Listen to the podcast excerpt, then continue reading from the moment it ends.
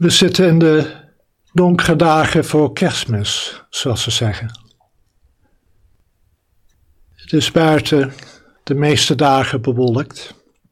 Dus het is inderdaad vrij donker. En dan wat mooi dat we een feest vieren met lichtjes.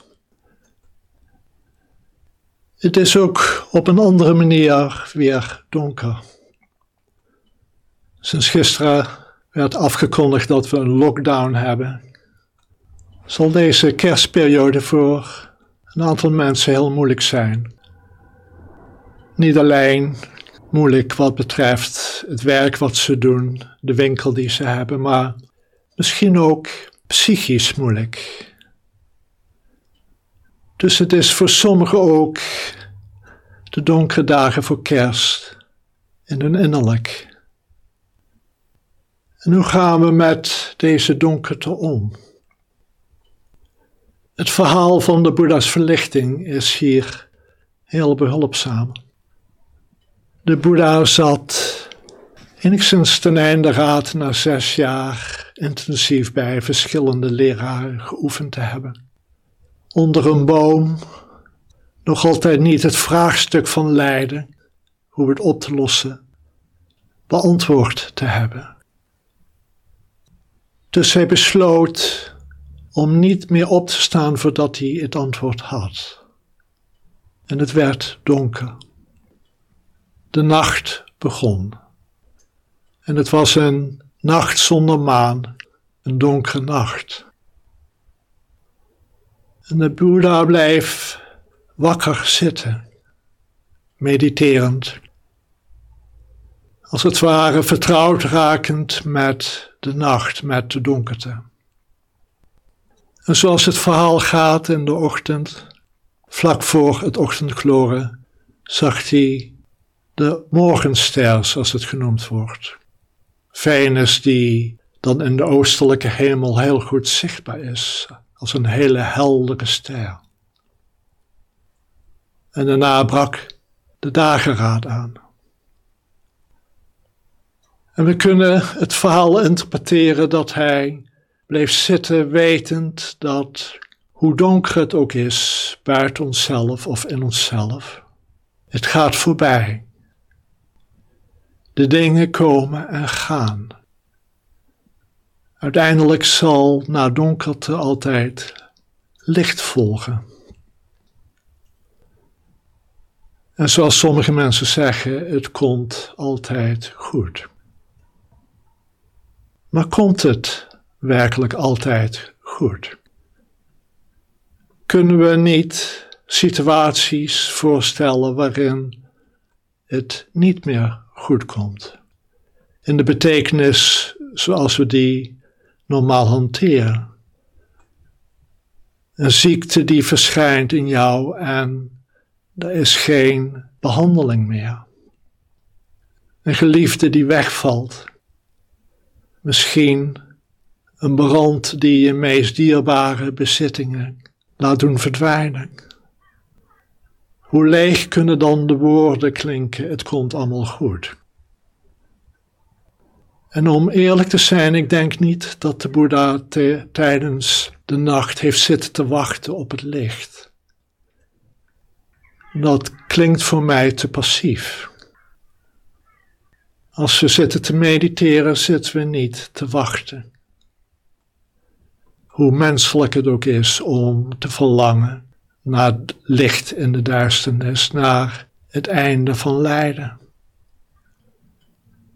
Ik denk dat de Boeddha bij het zien van de morgenster besefte dat er eigenlijk in hem altijd het licht van gewaarzijn is, zoals we het in de Sandokai zeggen. Om de donkerte van de nacht waar te kunnen nemen, heb je het licht van jouw bewustzijn nodig, wat erop, als het ware figuurlijk gesproken, schijnt. Donkerte kan geen donkerte zien. En iedereen kent het wel als hij zomers buiten zit tijdens een donkere nacht Hoe meer je vertrouwd raakt met de donkerte, hoe langer je blijft kijken, hoe meer je begint te zien. Heel langzaam zie je steeds meer sterren verschijnen. Eenvoudigweg omdat je niet meer zo gefocust bent op de donkerte. Je eigenlijk, zonder dat je het beseft, terugvloeit naar het licht van je eigen gewaarzijn. En opeens verschijnen daar langzamerhand allerlei sterren. En als je wat noordelijker bent, zoals in het klooster in Engeland, zie je zelfs de melkweg. Een geweldig gezicht. Het is het licht van jouw gewaarzijn dat nooit dooft. Het licht van jouw gewaarzijn dat ervoor zorgt dat je weet, het is donker, het is licht, het is moeilijk, het is makkelijk. Het is vrolijk, het is pijnlijk. Ik denk dat de Boeddha besefte dat dit licht nooit gedoofd kan worden door wat het waarneemt. En we noemen het dan ook de verlichting van de Boeddha. En hier kan je licht in twee betekenissen zien: licht en niet zwaar. Want als we ons eigen licht nog niet kennen, drukt de donkerte op ons. We kennen het allemaal. Dus we zitten en we keren de blik naar binnen, zoals zijn meester Doken zegt. En we herinneren ons weer waarmee we de wereld en onszelf kennen, waarmee we elke gedachte kennen, waarmee we elk geluid kennen. De donkerte buiten, de kaarsen binnen. Onze uitgelatenheid, wanneer het goed gaat, onze bedruktheid, wanneer het moeilijk is. En misschien komt het niet goed. Misschien blijft deze coronacrisis wel aanhouden voor een langere tijd. Misschien moeten we ermee leven leren. Maar diegenen die het licht in zichzelf kennen, zullen nooit meer bedrukt zijn.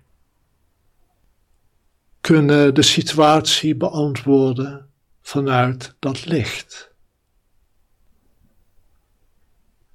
Dus keer de blik naar binnen. Ben niet bang voor de donkerte, zit zoals de Boeddha. En laat je spirituele blik wennen aan de donkerte. Vecht het niet. En langzaamaan zal je je eigen licht gaan herkennen. En zal de angst voor de donkerte langzaam wegsmelten.